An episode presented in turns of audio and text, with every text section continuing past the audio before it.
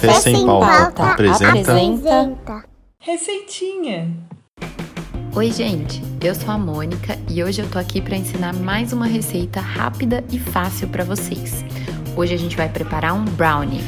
Então, anota aí os ingredientes. Você vai precisar de 6 colheres de sopa de chocolate em pó, uma xícara e meia de açúcar, uma xícara de farinha de trigo, 100 gramas de manteiga derretida e dois ovos grandes.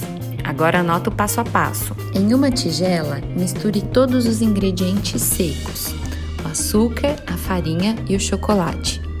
Derreta a manteiga.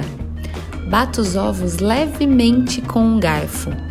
Despeje aos poucos os ingredientes molhados, ou seja, os ovos e a manteiga, na tigela dos ingredientes secos. Misture tudo até formar uma massa.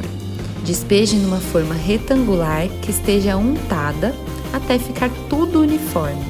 Coloque no forno médio, pré-aquecido e deixe por aproximadamente 30 minutos. O brownie deve ficar molhadinho e cascudinho por cima. É isso, gente. Até mais!